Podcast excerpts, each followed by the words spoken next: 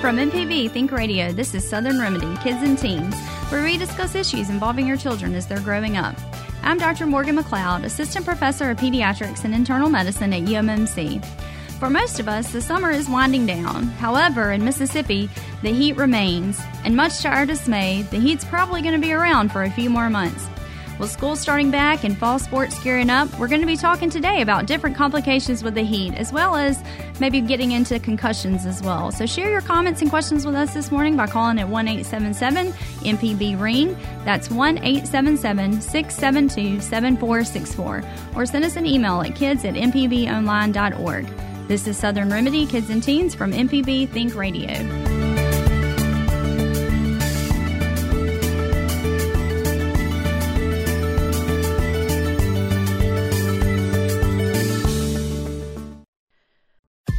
This is an MPB Think Radio podcast.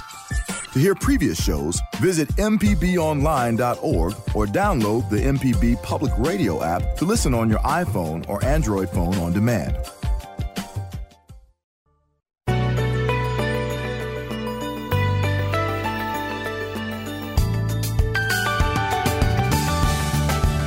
This is Southern Remedy Kids and Teens on MPB Think Radio. I'm Dr. Morgan McLeod, Assistant Professor of Pediatrics and Internal Medicine at UMMC. For most of us, summer is winding down and schools got back in session, but in Mississippi, the heat remains, and much to our dismay, the heat's going to be around for a few more months. With school starting back and fall sports gearing up, we're going to be talking today about the different complications with the heat. As usual, we'll be taking your questions and comments, and we'd love to hear from you. So give us a call at 1 877 MPB Ring. That's 1 877 672 7464. Or you can always send us an email at kids at mpbonline.org. So the heat is still around, although the past couple of days have, have felt actually not too bad. Um, and school's back in session, which means fall sports are gearing up. Um, for a lot, that's football, but soccer is also a big one um, around the fall around here. And both of those are going to be outside uh, with kids and wearing running, uh, getting very hot. So um, I was going to talk today about some of the different complications that you can see with heat. Um, we'd love to hear your stories or any um, questions you may have regarding the heat and different complications that you've experienced um, you know, in the headlines this summer were uh, unfortunately the passing of that University of Maryland football player that uh, sounds like he was he actually passed away from complications related to a heat stroke. Um, and unfortunately, it sounds like a few of the signs uh, were missed, and possibly, you know, can't say that now, but could have prevented, or at least can help other people prevent having these complications. So I kind of wanted to touch base with that and um, talk a little bit more about that. So uh, with the heat, you know, your body is has a temperature, a core temperature that it keeps, the 98.6 or mm, somewhere around there. Everybody's is a little differently. And it can vary throughout the day. So your body's really good at regulating its temperature um, because it doesn't stay the same temperature all the time in the heat, the most uh, common way our body regulates this temperature is through sweating. Um, as you know, we have tons of sweat glands all throughout our body. I read um, the average person has about 2.6 million sweat glands. Um, so those are um, everywhere, and that's how we create. That's how we cool our body down. So the sweat, our body sweats, it evaporates off our skin and that allows for the heat to be lost and to cool off. Everybody sweats differently. Um, some people sweat a lot, some people barely sweat at all. Um, so everybody's going to respond differently to the heat. But everybody should sweat at least some because that's our body's way of cooling us off. In Mississippi, we have a ton of humidity. Um, fortunately, that's been down a little bit for the past couple of days, but in general, we keep that humidity for a long time.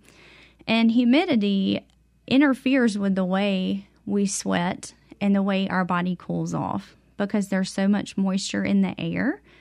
Um, the sweat cannot evaporate like it normally would in a dry environment.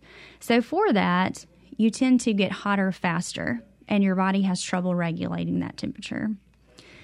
A couple of other problems that can uh, arise when trying to have your body cooled off from the heat is if you're taking certain medicines. Uh, so, if you're on any blood pressure medicines out there, you know, one of our most common class of blood pressure medicines we use is diuretics. So, what a diuretic does is it makes you urinate more. Um, so, uh, for that, you lose volume that you could be sweating off instead through the diuretic medicine. It's going to make you more prone to getting dehydrated and overheating a lot faster. Some other medicines, especially uh, that we use in kids for seizures, they can decrease the sweating. So, if you have any um, kids out there with seizures or know anybody, that's one of the things that we counsel people on is if they're on a few of those medications that can do that. You have to be very careful in the summertime and making sure that your child is drinking lots of fluids. Um, and trying to stay in cooler environments because it's going to have a, the body's going to have a harder time um, taking care of that cooling process with sweating. There's also some um, Parkinson's medicine. So for some of our adults, um, that can definitely interfere with that as well. So it's kind of the same process. They all uh, the the neurologic medications uh, decrease the sweating. For that, those people are going to be at a higher risk for getting overheated and the complications that come along with heat. Our kids, our babies, are going to be more at risk too. Babies don't sweat that much, um, especially our young babies. But as you get older, they do start to sweat more. But even so, our kids are going to be vulnerable just like our elderly too are going to be more vulnerable as well. Um, and the kids, you know, they can't communicate with us either and tell us when they're getting hot, especially our, our little ones, our babies, and our toddlers. So it's important to make sure that we are keeping a close eye on their conditions. When we sweat, not only are we losing our water um, and evaporating so we can cool off, but we also lose some electrolytes. So, electrolytes are sodium and chloride, potassium, different things that our cells in our body need to function every day.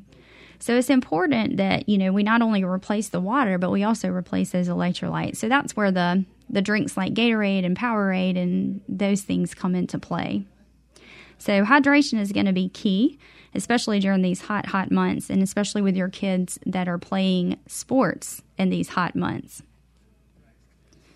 We're talking today about different complications that can happen in the heat. And in this Mississippi heat, unfortunately, we see it a fair amount.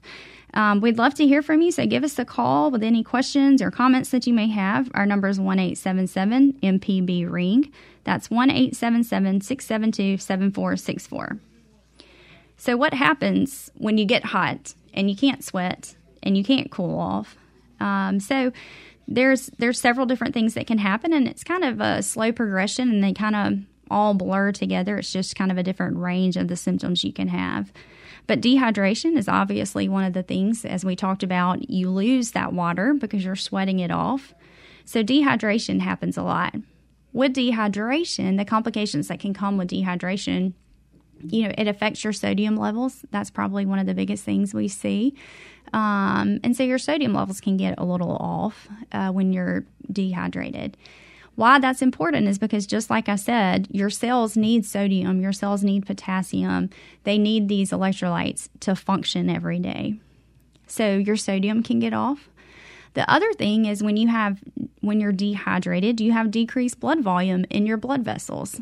And your blood vessels are how everything functions. Uh, well, your blood supply is how everything functions. Let me rephrase that. So, when your blood vessels are low, carrying that blood to how your organs function, the most common organ we see affected by that is your kidneys. Um, because if you don't have a good blood flow to your kidneys, then your kidneys can't work very well. So we see that a pretty common bit with people that get pretty dehydrated, it, and their kidneys do take a hit with that. So it's important to remember to stay hydrated um, so that you can make sure that you prevent any damage um, to your kidneys uh, to affect your sodium. And, you know, along with that comes more and more complications. You got to get pretty dehydrated to have those affected, but those definitely can happen and lead to, unfortunately, other issues. Looks like we have a caller, Karen. She's calling from Pass Christian. Go ahead, Karen.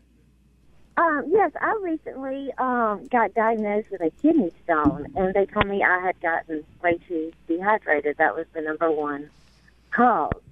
and um, it's very hard to drink 10 to 12 glasses of water a day. Oh, bless my heart. But they say uh, the South that it's like a kidney stone belt because so many people get so hot in this area that we live in, and it's not that uncommon. But any advice on treating and preventing future kidney stones? Um, yeah, so hydration is, like you said, hydration is definitely very important. And it is hard. It's really hard to drink a lot of water. Um, and it's hard when you're working and having to drink a lot of water and having to constantly run to and from the bathroom. That's another thing to think about. Yeah. Um, so yeah, really good on the weekends, but Monday through Friday it's tough. Yeah, it's hard, and you know, and there are some works that you know want some job uh, environments where you can't actually carry water around with you, and so that makes it even more complicated when you're trying to fit it in here and there. Um, but yes, I think I definitely think hydration is going to be the biggest thing in your kidney stones. Um, that's going to be one of the biggest things. The other thing is, you know, if they continue to recur, they can do an analysis of the stones and they can tell you what kind. Um, most of our stones are going to be calcium stones. That's usually yeah, the most common. We've gotten that far. Um, I've had procedures and stents, and um, it's, it's a uric acid stone. Oh, okay. So um, yours is a little. So they tell me, yeah, just drink lots of water, and it can dissolve. Like they were able to get one, but then the other one, yeah, they said I'm on the course to try and dissolve it. But you have to, um, like Alka Seltzer without the aspirin, and that's got a lot of sodium in it. So it's like you're supposed to drink a lot of water, but then that makes you drink even more water. It's like there's not enough water out there to drink. Yes. You're on this path. Um, it's kind of hard. Yeah, it is. It's it's very hard. It's very hard. If your job allows it, you know, one thing I've seen is people um, carrying like a not just a water bottle, but uh, you know, one of those like Nalgene bottles or even the Yetis that keep your water cool because it's always a little bit easier to drink it when your water's cold um, so that you can yeah. just keep it on your desk. Another yeah. thing I've seen people do, a lot of people um, in the hospital actually, I've seen they they make big jugs for themselves, and they put lines on the jug that shows you every hour how much you're supposed to be drinking, so that you don't have to drink all of it at once. So they'll have right. like by eight o'clock this morning, I want to have have drink down to here by 10 o'clock this morning i want to have drink this much so that that way you're not getting it all at once um, so that's sure. one thing I've that's, seen people do. That's a clever tip. Yes. Okay. Yeah. I'm sorry. Oh. Good luck with yeah, that. I know it's a tough one. yeah. And you know, there are, I would recommend if you do get a lot of kidney stones to have your kidney stones analyzed so you can know what kind they are because there are some, you know, diet modifications that you can do. There is also a, not commonly do we use medicines, but there are a few medications that you can do that can alter um, the way your kidneys process the different things that c- can lead to kidney stones. So it's important to make sure if you have frequent kidney stones to get those checked out like you did. Yeah, yeah, this was my first time, so it's all brand new. I'm learning. but yeah, um, hydration is key. There, that's right. So maybe try okay. the putting the label in your water bottle so you can know how much to drink throughout the day. Yeah, that's a great tip. I'll, I'll take it. Thank you. All right, good luck, Karen. Appreciate it. All right, next we have Diane. Go ahead, Diane. Uh, yes, um, I don't drink iced tea all the time, but usually when I drink it at night, I, I get terrible cramps. But um, I drink water, not a lot, a lot of water. I'm sure I don't get enough. But is is that depleting my potassium or magnesium? Is that what's going on, or is it an indication I'm not having getting enough? It could be. It's hard to say for sure. You know, um, no matter sometimes people, no matter how much hydration and supplements with uh, potassium and magnesium that they take, even if their potassium and magnesium is normal, some people just get are unlucky and have cramps, especially at nighttime. But it's definitely right. important to make sure you're staying hydrated so that those muscles aren't going to cramp up. And potassium and magnesium are and calcium are going to be all big players in muscle cramps too. So if you have abnormalities in those, particularly if they're low, usually you can be uh-huh. more prone to developing cramps.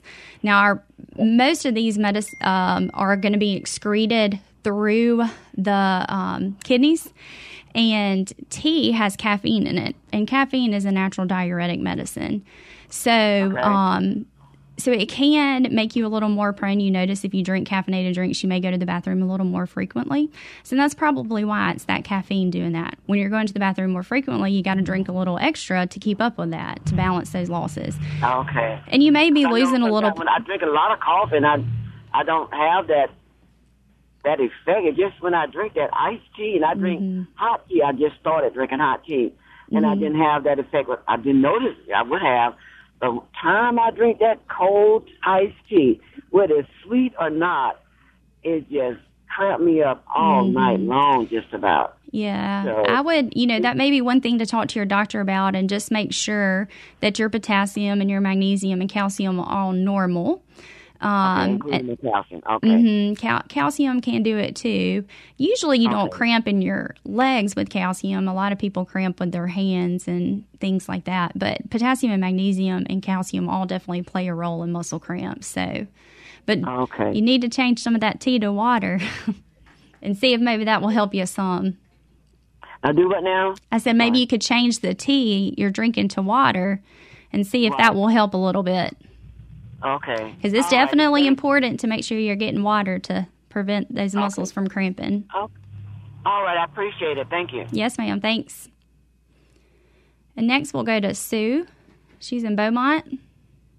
I'd like to ask you, what is the best way to cool somebody off that is that obviously have having heat stroke problems, like a player on the football field? I saw a player once just pass out from the heat. His face was all red and flushed. He just passed out, and the coach threw a bucket of ice water on him. And to me, that seems kind of like they put a person in shock.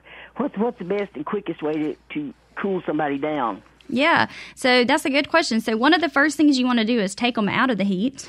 so um, on the football field, that's a little hard to do, but if there's a building that's close by that's air conditioned, getting them to a cool environment is going to be the first thing you do. Um, and then cooling them off. You know, if they have, uh, if there's particularly football players um, or anybody, you know, if they have extra clothing on or football equipment, you want to take that off um, so that their body can try to start cooling off itself a little bit.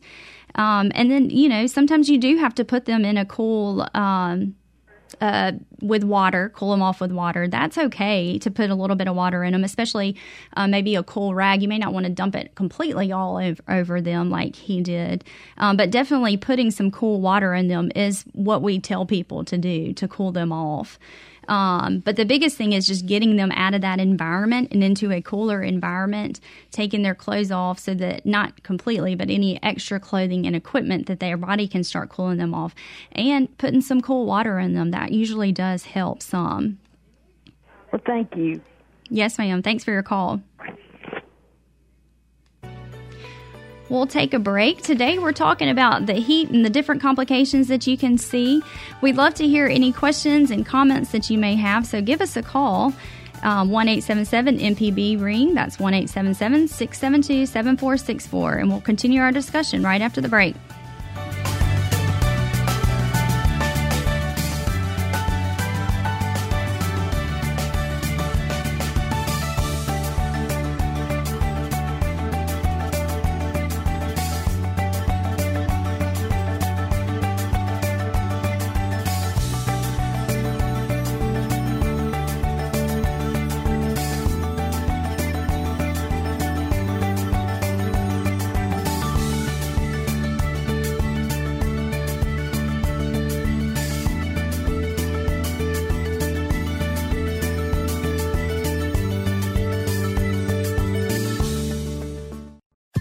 This is an MPB Think Radio podcast.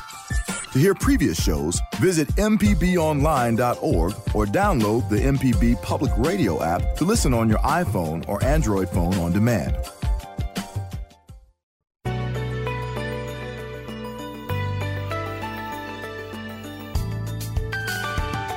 This is Southern Remedy Kids and Teens from MPB Think Radio. I'm Dr. Morgan McLeod, Assistant Professor of Pediatrics and Internal Medicine at UMMC. For most of us, summer is winding down, and we're talking to, but it's still hot. So we're talking today about the heat and the different complications that can be um, unfortunately developed with all this heat that we have. We'd love to hear your questions and comments, so give us a call at 1 877 MPB Ring. That's 1 877 672 7464. Or you can always send us an email at kids at mpbonline.org. So, we've been talking about heat um, and how our body is trying to regulate the heat. And um, we got into a little bit about the different complications that can happen with the heat, particularly dehydration. Um, so, uh, we'll continue our discussions, but it looks like we have another caller. Tom, go ahead, Tom. Uh, Charles, that Tom's fine. Oh, I'm Um, sorry. That's okay. I've got two comments. Uh, one is they make a spray bottle that you put some little batteries in it. It's like a spritzer bottle with a fan on it. Mm-hmm. Yes, I sir. don't know. And you put a couple double double A batteries, but I've taken wintergreen alcohol, the green kind, Mm-hmm. and spray that in front of my, you know, in front of a fan or something back on myself, and that seems to have a great cooling effect. Yes, yes, it definitely can. It definitely can. Those cooling um, fans, especially if they have a mist, is very helpful. Um, Right. Just fans in general don't necessarily make too much of a difference, especially if you're out and it's 100 degree weather, um, because it just circulates that heat. But that mist, again, helps cool things off, just like you said. Um, and it definitely makes a huge, a huge difference. So I think those cooling mist fans are wonderful. Those winter, the wintergreen alcohol, it's like a menthol effect on your skin. I don't know if it, if it helps a lot, but it really feels better. Yeah. And uh, my second comment was, I'm drinking these little things like Splenda. Um, you mix them in maybe 16 ounces of water in your Powerade bottle, and they have five calories. Mm-hmm. Try to keep my calorie content down, Mm-hmm. and I'm drinking those at night instead of drinking a beer. And I don't know how good those are for you, but I know that that might be an alternative to drinking water. With you know, they have uh, root beer flavors, and they have different uh, you know flavors out there. And They you find them in their five little packets for like a dollar or something like that, and they have like five calories. Yes, I think those are wonderful. I myself love the Crystal Light. Well, I actually get the off brand, but of the Crystal Light to add to my water, which helps me drink more water. Um, those are all great. I think those are great tips. Uh, you do kind of have to watch with some of those sugar replacement um, because some people have some trouble digesting those, and we don't know all the long term effects of them. But I agree, it's an easy way to help you drink your water and not give you as many calories because a lot of those Kool Aids and different things like that that you can put in your water have lots of sugar and calories. So those are that's a great suggestion for people. Um, to help get their water in and add those. But I would try to limit it, you know, just to a couple of times a day so that you're not getting so much of that sugar replacement. Thank you very much. I appreciate your and uh, enjoy your show, Doctor. Yeah, thank you so much. That was a great tip. Um, our caller earlier had asked about how to help increase her water intake, and that he just had a great suggestion. Um, adding that to your water, I, I personally do that. Um, I usually do it at least once, maybe twice a day, to just break up the water so you're not drinking so you don't have get overwhelmed with how much water you're drinking, um, but you're not also run into a, a Coke or a Dr. Pepper or whatever your guilty pleasure is. Uh, so we're talking about heat and the different complications. You know, we talked about dehydration a little bit earlier. Some of the other things that can happen is as you get hot, and um, uh, some of it's a little bit uh, related to the dehydration, especially the cramps that you can get. Um, so a lot of people, we had a caller earlier talking about how she gets leg cramps at night and after she drinks tea. Um, but yeah, hydration is very important in preventing the cramps. Most of the time, you're going to get cramps in your legs, um, but some people also get spasms and cramps in their hands. That's another common place to get it uh, when you have the heat cramps. Some people even get them in their stomach. Um, you know, uh, the stomach and the is a muscle, um, so you can get actual cramps in your muscle in your stomach because the stomach is made of smooth muscle, so it has potential to cramp usually when you get cramps um, you don't necessarily get that hot hot temperature to your body or a fever like you do with heat exhaustion and heat strokes. Um, so you just these are kind of more subtle findings that you have. So drinking lots and lots and lots of fluids getting people to a cool environment like we talked about earlier when you see somebody that's suffering from these um, complications with the heat. So trying to f- immediately find a shady area or a cool area to um, to bring your temperature down. So, cramps can happen. Um, heat exhaustion is the term we use that's kind of, you know, like I said, these are kind of all similar and on a spectrum. Um, so, heat exhaustion is, is kind of the next step that our body can go through uh, when you're exposed to too much heat. Um, and heat exhaustion, some of the symptoms that you'll see is, uh, you know, feeling uh, sweaty, obviously, but pale. Um, you may notice that people get uh, very pale, may feel a little nauseated. Um, dizzy is another big thing, especially the dizziness when you first stand up. Because if you're getting a little dehydrated, again, you have decreased blood volume in your vessels. So when you stand up, everybody automatically has uh, what we call orthostatic symptoms, where you kind of get that little rush of uh, dizziness when you stand up because your blood pools in the lower part of your legs and you have a brief uh, decreased blood flow to the brain. So that's why you get that dizziness. If you're dehydrated, that's going to be um, more you're going to feel those symptoms more and amplified because your blood volume's gone your, your blood volume is decreased um, so you may see a lot of dizziness um, sometimes people even faint. Um, we have that a lot. You know, people that come in that after they've passed out, and a lot of times it's from changing positions, either from lying down to sitting up or sitting up, sitting down to standing up. Um, and so it can lead to fainting with the dizziness.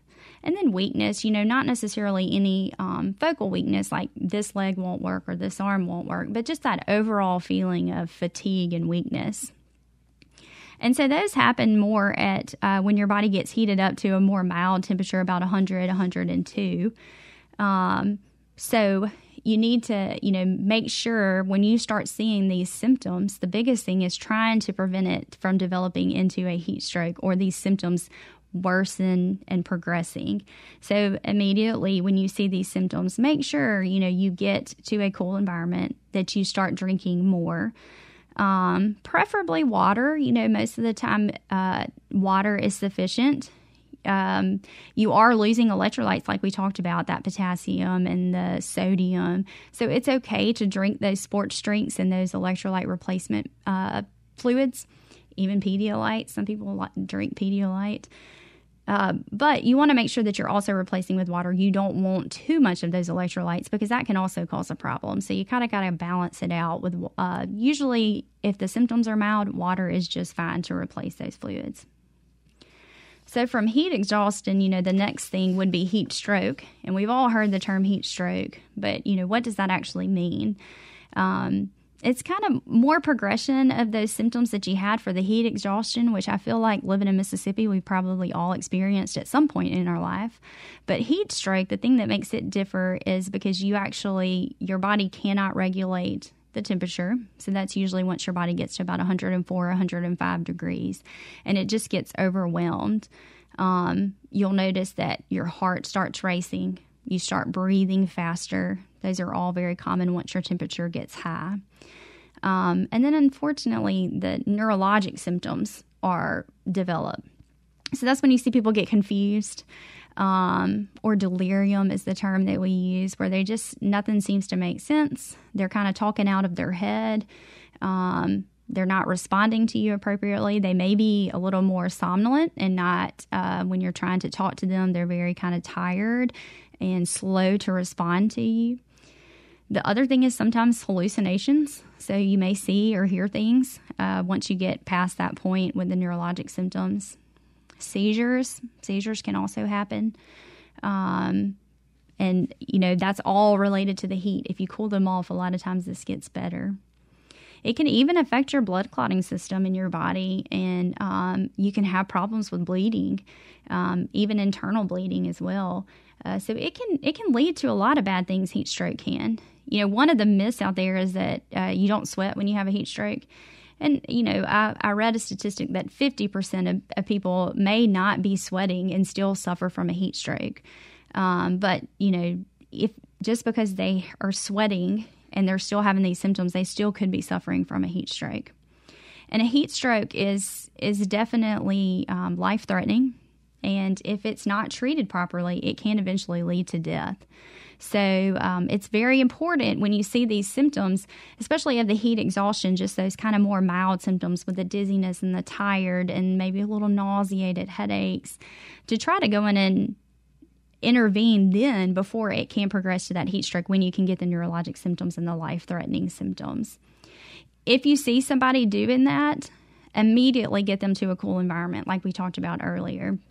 Whether that be in the shade or if, um, you know, like on the football field, if there's a cool building, uh, air conditioned building nearby, get them there. Um, fans, you know, you can fan them. Sometimes, if you're out in the middle of the heat and the sun, you're just circulating that warm air. But, like our caller earlier suggested, those cool mist fans that actually spray a mist on you, that helps with the cooling process um, with the body. And plus, that in combination with the fan definitely helps. And if, you know, if you got to pour water in them, cold water in them um, to get them cooled off, that's totally okay as well. If you see any of these uh, serious symptoms that we talked about, especially these neurologic symptoms, you need to call emergency personnel immediately, um, especially if you're out somewhere like um, on the soccer field or on the football field. You know, try to get somebody there because they may need to be evaluated in a hospital. They may need IV fluids, um, checking their blood counts, their electrolytes, and different things like that as well. So make sure you, if you see somebody progressing to these neurologic symptoms, cool them off, but call 911 immediately as well. We're going to continue our discussions about heat and the different complications that you have. We've had some great calls, and we'd love to continue hearing from you um, your different struggles with the heat or any suggestions that you've had. We've had some great suggestions by some of our callers. So give us a call at 1 877 MPB Ring. That's 1 877 672 7464. We'll be back after the break.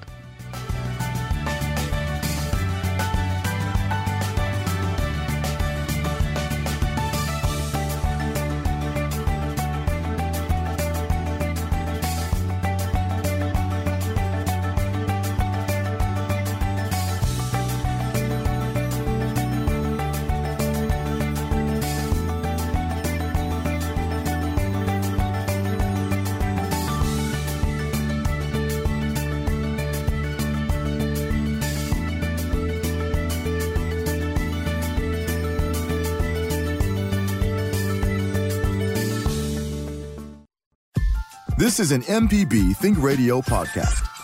To hear previous shows, visit MPBOnline.org or download the MPB Public Radio app to listen on your iPhone or Android phone on demand.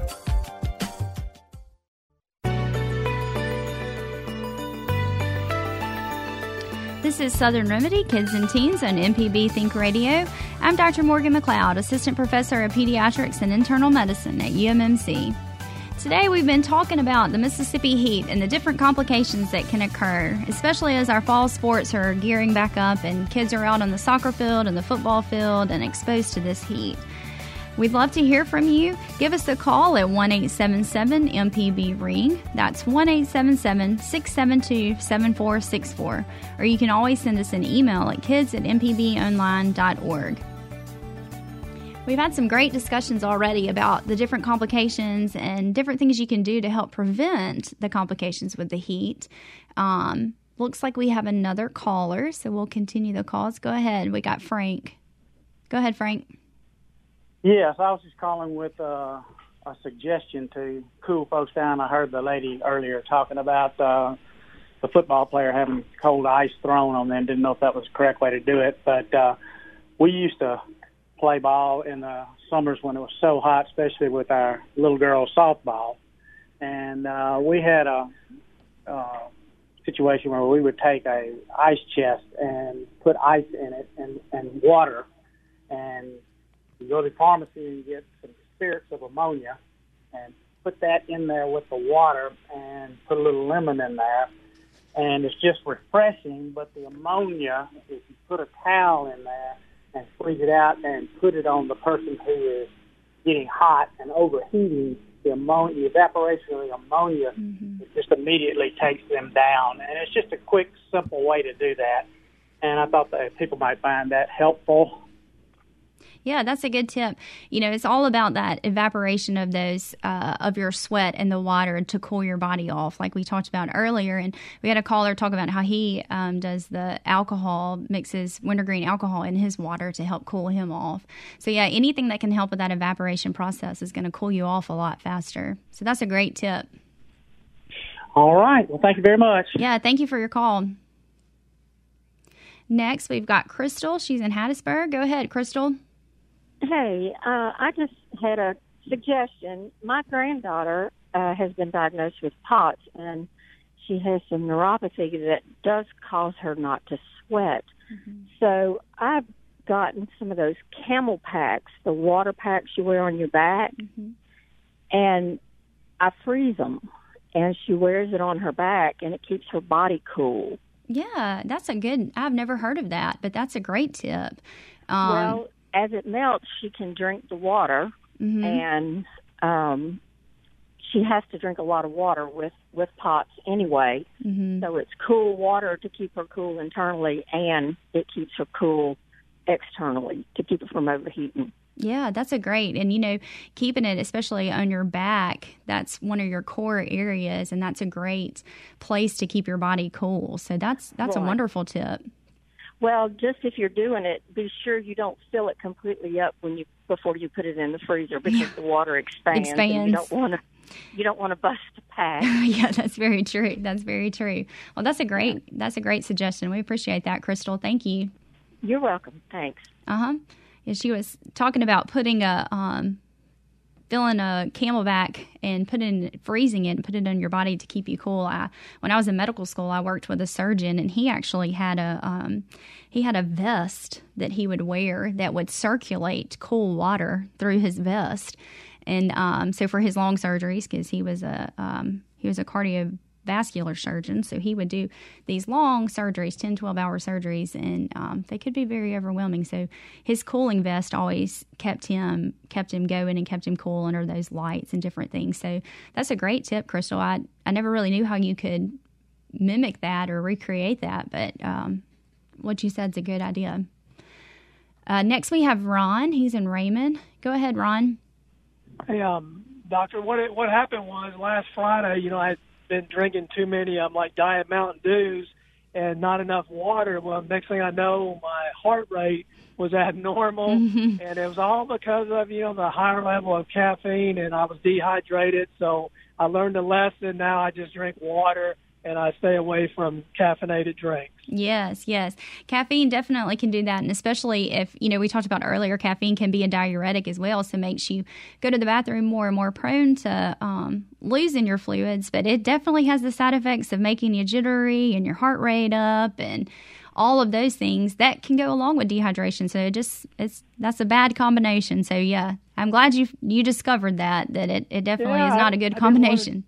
No, but I didn't want to discover an emergency room. You know, I thought, well, something's going wrong with my. You know, I'm pretty healthy, and you know, I never thought. You know, I thought like Monster Energy drinks and mm. and those. You know, but I never thought. You know, a diet. You know, Mountain Dew. You know, has like 70 milligrams of caffeine, but three or four of those and not enough water. You know, was enough to, yeah. to make my heart rate kind of not do what it was supposed to. Yeah, and it, it makes your heart rate go up, and and sometimes uh, people are prone to having those uh, what we call PVCs, which are little early beats, and it makes that's those what, worse. And that yeah, it, go. I'm sorry, I didn't mean to interrupt, but that's what mine mine was, ma'am. The earlier heartbeat. Yeah, the PVCs. Yeah, and caffeine, you know, it, it raises your heart rate, so it makes you have a few more of those PVCs, and it can it can be a really bad feeling. I fortunately have never experienced it, but I've taken care of patients that have, and it it looks pretty distressing and uncomfortable. So, um, yeah, it, you know, it, now now everything's back to normal, so now I've kind of shied away, you know, from from caffeinated drinks, and you know, I mean, it's it's a better thing to do anyway. So yeah. You know, I mean, I guess uh, it was a, a good lesson to learn, but you know, not not. I, I wish I had not. Uh, I wish I had not learned it, but but now you know I feel better. Yes, and now you can you just educated everybody listening to this this radio show too, which was great. So okay, all right. Well, thank you. All right. Well, thanks, Ron. Glad you're feeling better now. Yes, ma'am. Have a good day. You too. Um, next, we have James. He's in Ridgeland. Go ahead, James. Yes, sir. I had a question about Tylenol, uh, blood pressure medicine. Uh huh. And uh, what all is it for? Is it for the heart rate and everything? What is it? You you said atenolol. Yes, sir. Tylenol. Yeah, so atenolol is um, in the class of medications that we call beta blockers. Um, yeah. And so we can use those for several different things. Um, most of the time, we use that for blood pressure. Um, the other thing that the beta blockers do is they slow your heart rate down some. So, some people that have um, abnormal heart rhythms, um, like we were just talking about with our other caller, PVCs or premature ventricular contractions, early beats, slows your heart rate down so you don't have to experience those. Um, there are a few beta blockers that we use too for migraine prevention. I know that sounds a little crazy. Atenolol is not usually one of them, but that class of medications we can use sometimes to help prevent headaches and migraines. So there's a variety of different things that it could be used for, but majority of the time you see it, it's going to be for blood pressure. Okay, all right. Well, I have to take Lisinopril too. It hurt to take both of them. Lisinopril, no, sir. That's it's just that's another blood pressure medication, um, and it just works a little bit differently. It actually works more on the kidneys than the like the beta blockers do. Um, so it's just another way to combat high blood pressure and. Unfortunately, you know, most people that have high blood pressure are going to need at least two medicines to take care of their blood pressure. So um, it's okay to take those together. And I would say majority of my blood pressure medication patients have at least two medicines that they're on. Okay. All right. Well, that was my question, and I appreciate it. Thank you so much. Yeah. Thanks for your call. We appreciate it. We're going to take another break. Um, we're continuing our discussions about heat and the different complications, but you can call about anything and we're, we'll talk about whatever. So give us a call back at 1 877 MPB Ring. That's 1 877 672 7464. We'll be back after the break.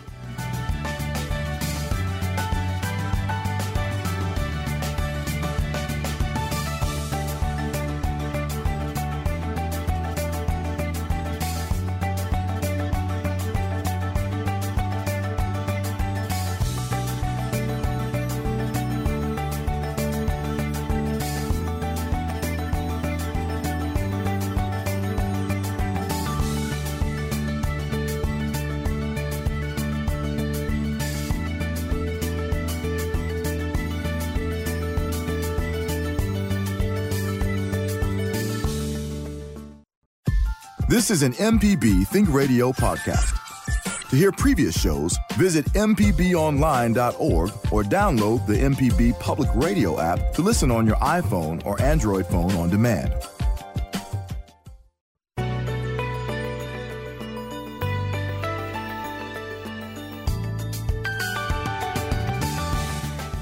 This is Southern Remedy Kids and Teens on MPB Think Radio. I'm Dr. Morgan McLeod, Assistant Professor of Pediatrics and Internal Medicine at UMMC. For most of us, the summer is winding down, but the heat still remains, and it's going to be here probably for another few more months. So, we've been talking today about heat and the different complications that can happen with the heat, ways to prevent that. We've had some great suggestions from our callers. We'd love to hear any of your questions and comments, so give us a call at 1 877 MPB Ring. That's 1 877 672 7464. Or you can always send us an email at kids at mpbonline.org. So, we've talked a, a, lot about the different complications that can happen with the heat. One thing that I wanted to make sure we talked about too and mentioned is, you know, we a lot of times we think about um, working outside because we have a lot of people that work outside, um, playing sports. Our kids out there, you know, on the football fields, on the soccer fields. I was out on the soccer fields this past weekend, and it was it was pretty miserable. Um, and our kids are going to be the ones that are more prone to it. So um, we see that a lot. Um, one thing that you know we hear about um, the usually the tragic side of this and but it's something that we don't think about a ton as we're just going about our busy day is kids being left in the car and um, unfortunately having complications from the heat stroke. Uh, so that's something I definitely wanted to make sure that we mentioned and talked about today uh, because it it unfortunately happens far too often um, and it's something that can easily be prevented. Um, we are all very busy people. I was actually having a conversation with one of my colleagues about this this morning in clinic before I got here to the radio show. Is is life is so busy, um, and it feels like we're constantly in a rush, and it just seems to get worse and worse every year. Um, so we're busy. We can get into our routine of going, going, going, and forget just common things. Looking in the back seat of your car, to make sure your child has, you know, is not there. Um, so, uh, you know, and that goes for not only leaving your kid in the car, but as kids, they like to explore and they are very adventurous. Um, and so they can climb into cars too. And that's another thing that we don't always think about you know, if you have your car out in the garage or if you're at a friend's house and um, you left your car in the driveway, make sure you're locking your car because kids will sneak away. And just like we've talked about before, kids sneak away, get into cabinets and cleaning supplies and medicines or find the swimming pools. Um, they'll find the cars too. I used that was one of my favorite things as a kid was sitting in the driver's seat of the car and honking the horn and pretending that I'm driving the car. Um, and I think most kids enjoy doing that. They all love to drive. Uh, so they can sneak in that car and easily lock themselves in the car. Um, so make sure if you always lock your car when you go inside, if you have little kids or are going to be around little children, because they can sneak in there and get locked in. And that's something that um, we don't always think about. You know, they the um, if you can't find a child, they say the first two places to look are always the pool and the car because kids are going to find their way into places where they're not supposed to be. But back to the, you know, leaving your kid in the car. Um, most of us think we'd never do it, but once we get busy and you kind of, you just forget. So, a few tips that may help you prevent leaving your kid in the car always check the back seat. Obviously, that's a pretty easy thing to remember, but sometimes we can't always remember to do that. But avoiding distractions, you know, we none of us really need to be on our cell phones when we're driving anyway. Um, but definitely putting your cell phone away uh, when you're driving because that's going to just get you distracted, especially if you're on a phone call when you're dropping your child off. It's you're going to be distracted and forget. The other thing that I think is probably the most helpful tip is just put something back in the back seat that you have to take out when you get to your work or your house or wherever you're going. Um, so if you ha- carry a bag or a briefcase into work, you could even put your cell phone back there in the back seat because everybody takes their cell phone everywhere. But put it in the back seat if that's where your child is, so that that way when you go to grab that, you're going to be constantly reminded of what's in the back seat. Sometimes things, uh, your routine's kind of thrown off, and you may have somebody else that's taking your child to work. So always make sure you call and make sure your child gets there safely. Another thing you can do is have the daycare or the preschool or wherever your child's going to um, have your cell phone and call. You know, have a little thing set up that if your child is 10 to 15 minutes late, that they're going to give you a call and see where they are. And so it just kind of holds you accountable for it. Um, some people like to set reminders on their phone. So if you're one of those people that likes a reminder on your phone, that's always another option is to put um, a reminder on your phone so you can make sure just to double check things. Um, you know, it's very important to make sure that you're watching a child in the car because if you've sat in a car that's not you know, turned on in the heat, you know how quickly it heats up.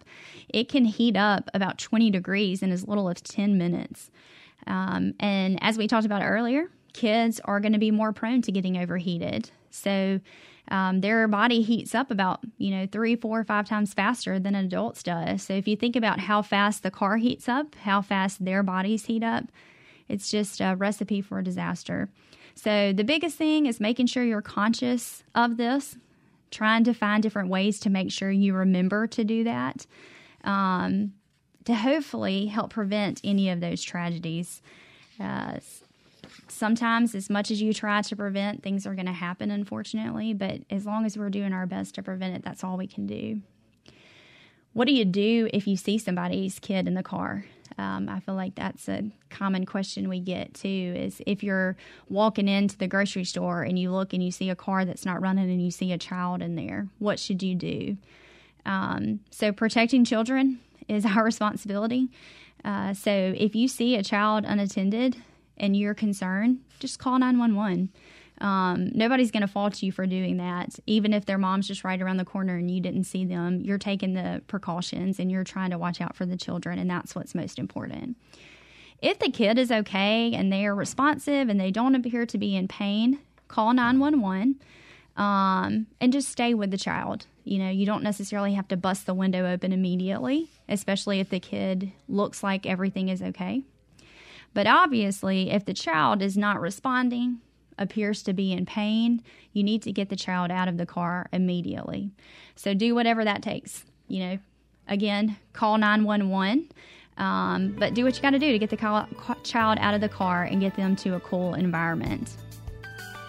We've had a great discussion. Thanks to all our callers today for uh, discussing about the different heat and the complications. This has been Southern Remedy Kids and Teens. It's a production of Mississippi Public Broadcasting Think Radio and is funded in part by a grant from the University of Mississippi Medical Center and generous support from listeners like you. Today's show was engineered by Jay White. I'm Dr. Morgan McLeod. Join us next Thursday at 11 for Southern Remedy Kids and Teens. And stay tuned for NPR's Here and Now coming up next on MPB Think Radio.